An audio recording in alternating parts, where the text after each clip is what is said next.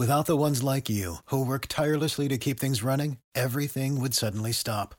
Hospitals, factories, schools, and power plants, they all depend on you. No matter the weather, emergency, or time of day, you're the ones who get it done. At Grainger, we're here for you with professional grade industrial supplies. Count on real time product availability and fast delivery. Call clickgrainger.com or just stop by.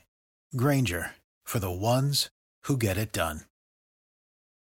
Let Mysteries at Midnight be your destination for detective whodunits and captivating mystery stories. You'll hear classic stories like Sherlock Holmes, Agatha Christie's Poirot, and short tales from H.G. Wells, Charles Dickens, Edgar Allan Poe, and others. I'm Christopher, and I read these classic stories in the soothing style of a bedtime story so you can listen to them in bed when you drift off to sleep. Search for Mysteries at Midnight on Apple Podcasts, Spotify, or your favorite podcast app, and follow and subscribe so you don't miss out on new episodes.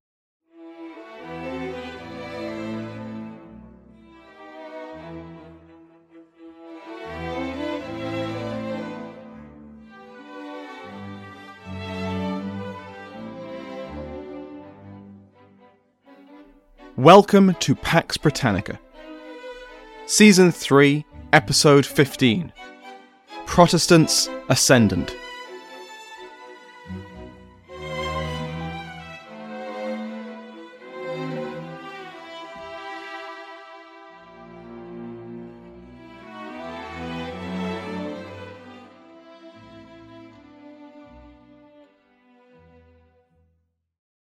Welcome back to Pax Britannica. I'm your host, Dr. Samuel Hume. Before we start, thank you to everyone who sent in congratulations since my announcement last time. I spent most of the break proudly showing off the well wishes to whichever family member was closest, and that's including pets.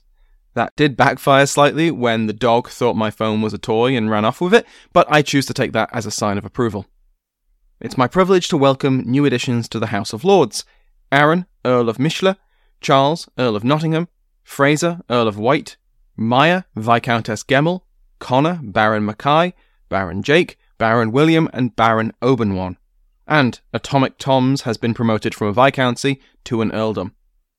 Like all other patrons, they can now listen to this episode and every other episode ad-free. The Earls also get access to the bonus content.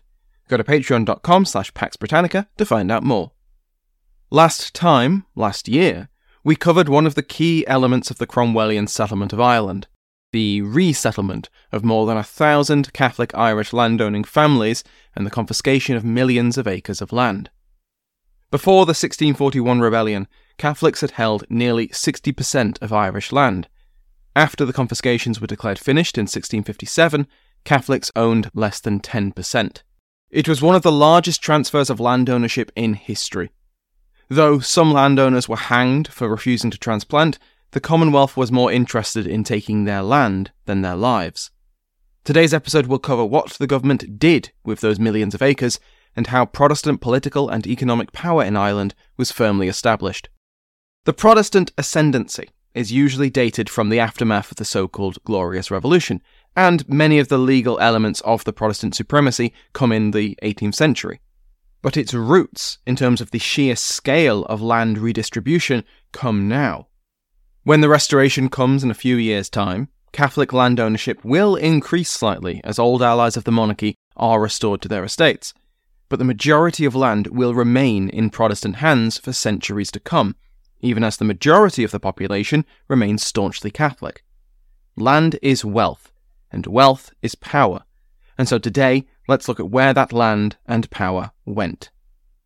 Once again, events in Ireland were steered by those in England, and once again there was political division between Parliament in Westminster and the army, now under its commander, Oliver Cromwell. The divide was caused by many factors, but especially the fate of Irish land. Parliament wanted to give priority to the civilian adventurers and reduce the amount of land given to the soldiers instead of pay, Unsurprisingly, the army wanted the soldiers to have the first pick of land and to get more of it. The political crisis would end dramatically, but that is a story for another episode. What's relevant today was the establishment of the Committee for Claims for Lands in Ireland, which was headed by two adventurers. The Committee for Claims held a lottery in August 1653, where the adventurers would find out which county they would receive land in. A second lottery was held the following January in 1654, and this specified the barony which their land would be in. Before the allocation of land could go any further, the government needed to know exactly what that land was. A surveyor general was appointed to find out. Benjamin Worsley was appointed to the position, and he wasn't a random choice. He was friendly with the adventurers, he'd worked with them previously, and that would guide his surveys. The first was the Gross and Brief survey, of which only a small fragment survives. The Gross survey wasn't broad enough, and so Worsley was commissioned by the civil authorities in Dublin to make a much more ambitious attempt. This civil survey drew on ownership records, rental accounts, market reports, and lists of buildings and infrastructure, as well as a pre rebellion survey commissioned by Lord Deputy Strafford. Most of these documents dated from before the rebellion, and so it goes without saying that a lot had changed since then. It's also important to note that this survey did not measure the land or make any map, but focused almost entirely on the estimated monetary value of the land, and it made a lot of assumptions.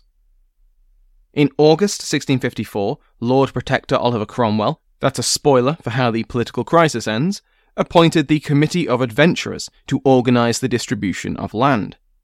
Micheál Siochrú and David Brown note that despite earlier political divisions, the adventurers were soon largely aligned with the new government, and they did quite well out of this. Cromwell gave them serious concessions, including freedom from taxation on their new Irish land, free trade between Ireland and England, and exemption from quartering soldiers. In September 1654, the adventurers formed groups and began to pick out their land in another lottery. The army was not happy with any of this. They argued that the civil survey was going to be inaccurate and unfairly benefit the civilian adventurers, when it was the soldiers who had actually won the Wars of the Three Kingdoms and put down the Irish Rebellion. Enter stage right Dr. William Petty. Petty was a polymath, the physician in chief of the army and of Henry Cromwell, as well as a scientist, cartographer, natural philosopher, and statistician. In time, he will be a founding member of the Royal Society. He was a right clever clogs, and he knew it. Petty thought the civil survey was rubbish and told everyone as much. He called Worsley a conman and proclaimed that the only reason he'd gone to Ireland was because no one there knew him well enough to realise it. This wasn't just Petty being petty. Worsley and the civil survey needed to be discredited in order for Petty to take his job and provide a replacement and it worked. The authorities in Dublin appointed a committee of surveys, yes, another committee, which was dominated by supporters of the army, and they, shockingly, agreed with Petty. A new survey, which measured the counties already allocated to the army and one that created a detailed map, was needed. Petty was, of course, chosen to do the work, and he claimed he would have it finished in a year. Worsley tried to obstruct his rival, He'd only been working on the civil survey for three months and believed he could still prove its worth, but by the end of the year, Petty was commissioned to make his survey. Initially, the two surveys were conducted parallel to each other, but Petty was permitted to make free use of all the work that Worsley had already done. Petty's survey also clearly had stronger political backing. The civil survey was soon left in the dust, and Worsley resigned once Petty's commission was expanded to cover all confiscated lands, effectively making his civil survey obsolete. To conduct his survey at the speed he had promised, Petty used an army of agents. And I mean an army. 1,000 former soldiers were recruited to survey the land they had just conquered. Petty didn't pick former soldiers just because they needed something to do and were cheap, although they did, and they were but also because surveying war torn Ireland was no easy job. The surveyors suffered the weather and the plagues on the road, had to defend themselves from Tory attacks, and presumably needed to face down a lot of angry locals who had a pretty good idea why these strangers were trekking across their land and taking notes. The Down survey, called that because it laid down chains as a method of measurement, was an exhaustive record and map of most of the island, and there's nothing like it in the early modern period. In terms of accuracy, it is only 10 to 12% out, which is incredible considering the rudimentary tools and methods Petty used. The Down survey marked what land was productive and unproductive, what was farmland, meadow, bogs, woods, hills, mountains. It was exactly what the government needed in order to divide and distribute the landed wealth of Ireland. Of course, it had its faults. Many Protestant estates were not surveyed, but almost all Catholic estates were. But that makes sense, since it was the Catholic estates being targeted for resettlement. Another issue was that distinction between productive and unproductive land. Which was which was decided by the surveyors and by Petty. Productive land would be taxed, and unproductive land would be bundled with nearby productive land at no additional cost. Now, obviously, that's a very easy system to fiddle, and open up the possibility that vast amount of good land would be given away for free, or bad land allocated to less politically connected people. The Down Survey was an invaluable tool of imperial settlement, and Petty was richly rewarded with what else? Irish land. Once Petty was in position, the army formed a counterpart to the Committee for Adventurers, one to represent them and their men. These trustees handled many of the soldiers' claims, taking them out of the jurisdiction of the Committee of Adventurers and Surveyor General Worsley while he still held the office. With the 1653 Act of Satisfaction, the confiscations and surveys fully underway, the settlement of Ireland could begin.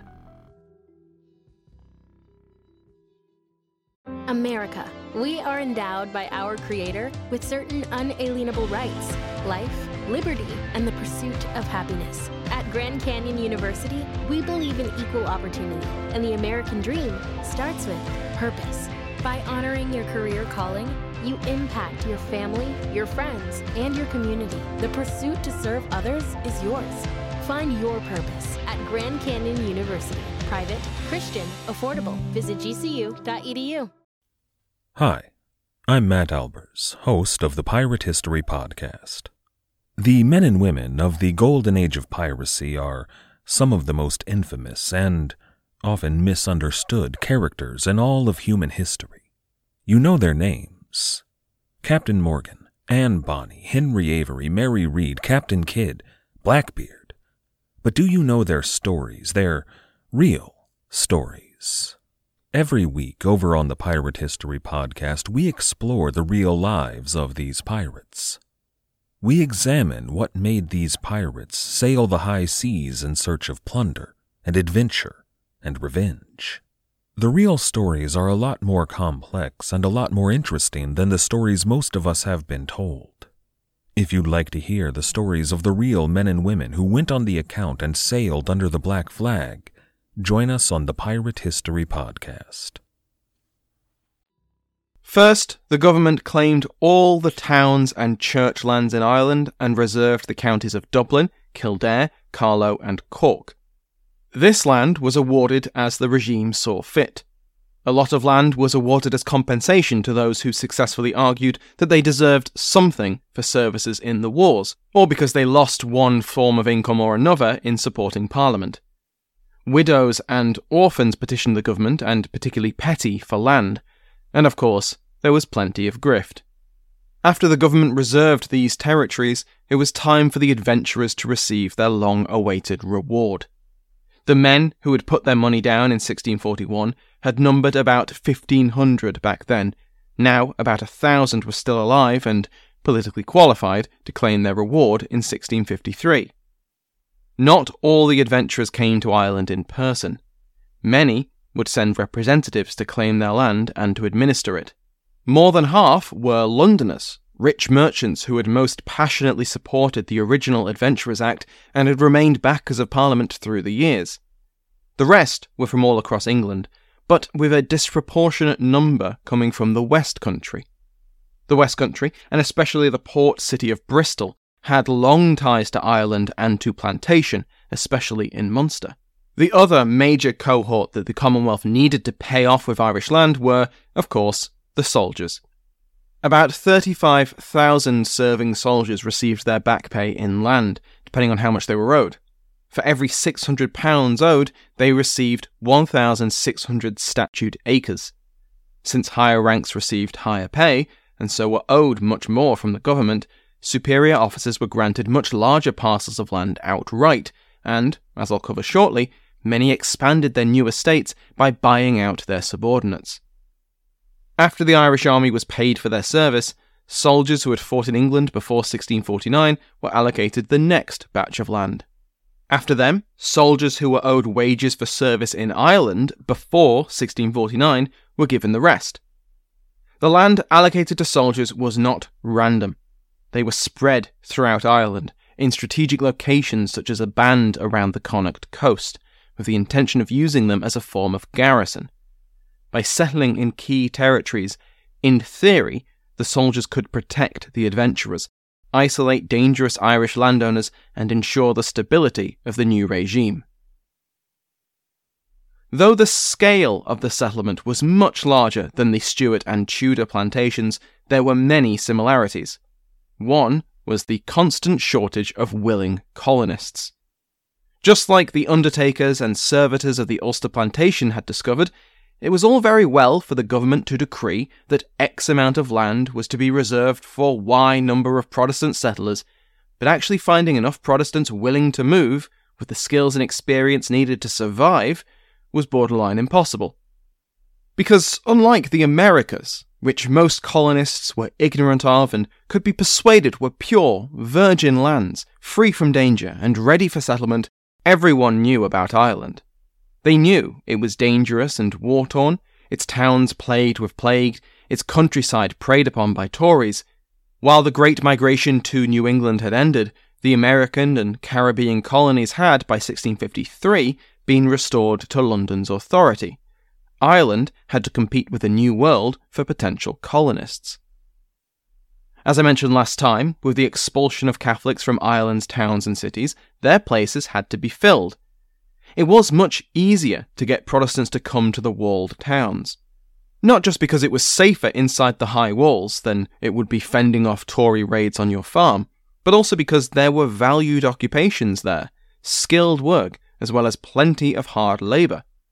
There were opportunities in Irish towns that might not be available to apprentices or labourers in England, albeit made available by the expulsion of those who had previously held them. Immigration would increase once military government was wound back in 1656 and burgher rights and liberties guaranteed. It would be easier to encourage migration, but it was still not easy and it would take years for Ireland's towns to reach the height of population or productivity they had enjoyed before the rebellion. But these urban centres were, nevertheless, now strongholds of Protestant power. The colonisation of the countryside was a different matter. The process was confusing and full of delays, because even with the detail of the Down survey, conflicting claims to land were common. For the ordinary rank and file soldiers, it often made far more sense to just sell their land rights to others at a discount, usually their officers, but also to the adventurers. The alternative was to spend more time and money trying to claim and settle the land themselves, and for many that just didn't make sense. Hard cash or credit was much better for many than a few acres of land they'd never seen and didn't want to go to. The adventurers, especially the less well off individuals, often did the same, selling the land they had bought and paid for a decade and a half previously at bargain bin prices. An estate valued at £10,000 was sold in 1657 for just £1,500. Of course, the crashing of land values only sped up the rush to sell them on as quickly as possible, which only accelerated the crash. The exchange of land rights was messy and complicated, and nothing at all like the simple, blank paper envisioned after the conquest. In the end, the actual settling of Ireland was underwhelming as far as the plans of the Commonwealth were concerned. Of the 35,000 serving soldiers who were given land in lieu of pay, only 12,000 actually settled in Ireland when the time came, and just a few years later, in 1660, that number had dropped to, at most, 7,500. Though about a thousand adventurers migrated to Ireland in the settlement, by 1660, only half that number remained. This means that instead of a minimum of 36,000 English colonists, less than a quarter would be in place by the Restoration. So the question is where did all the land go? Well, many officers were better placed financially to buy out their subordinates, and their higher social status and personal connections helped grease the wheels of the process. This meant that Cromwellian officers could put together more substantial estates that were actually worth keeping, instead of the patchwork of land that your rank and file soldier might have received. The greatest beneficiaries of the whole scheme were those who had one foot in each world, who strolled happily down the corridors of power in both Dublin and London. The New English, or as we'll call them now, the Old Protestants. Existing estates, like those belonging to Lord Broghill, expanded at a massive rate. They had the connections in government and on the ground across Ireland to enforce their claims to land, and they had the wealth to buy out many smaller claimants. Plus, they already had interests in Ireland, unlike many English adventurers and soldiers who just wanted their money. And again, there was plenty of outright grift. Ciaran Brady and Jane Ohlmeyer describe their approach as exploiting the ambitious aspirations and practical ignorance of the Cromwellian victors to establish their dominance both as landholders and as controllers of the island's institutions. And of course, the great figures of the Commonwealth, the men who resided at the end of those corridors of power, established significant estates in Ireland. Oliver Cromwell, of course, who was both an adventurer and a soldier, and the most powerful man in the Commonwealth, had a vast Irish estate by the time of his death. His son, Henry Cromwell, an eventual Lord Deputy, also built a huge estate. Highly ranked civil servants in both England and Ireland did very well out of the settlement. Treasury official Edward Roberts received 2,000 acres across four counties, and William Petty pocketed a fortune in land, officially and unofficially. The Cromwellian settlement didn't lead to mass colonisation, certainly not in the numbers the policy originally called for. The towns and cities enjoyed a steady stream of Protestant arrivals, true, but they were hardly turning people away for lack of space. But combined with the expulsion of Catholic Irish, Ireland's urban centres would be majority Protestant from here on. Out in the countryside, Protestant settlement was far more limited. The adventurers, who had waited so long for their reward, weren't keen on moving themselves and their families to war torn Ireland.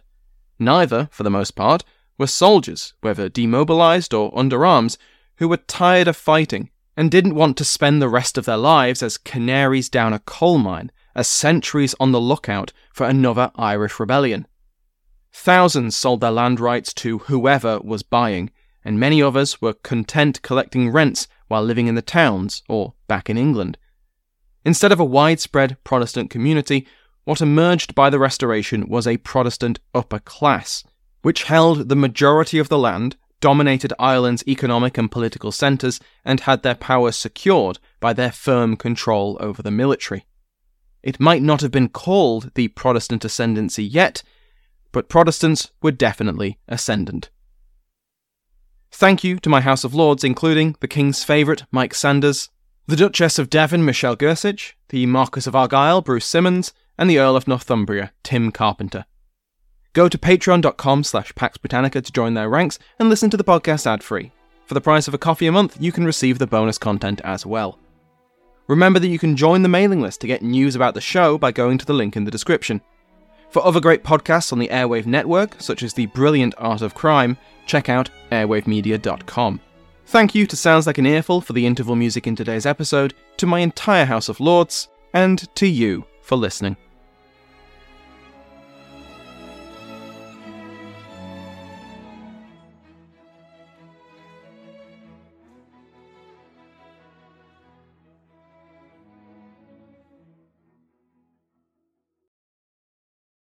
Save big money when you start your next project today at Menards. Convert your current recess lighting with energy saving LED downlights from Feit Electric. They're bright and install easily in just minutes. They also go from regular lighting to nightlight mode with just a simple flip of a switch. Save big on all Fight lighting products now at Menards. Shop our lighting options today in store and on menards.com.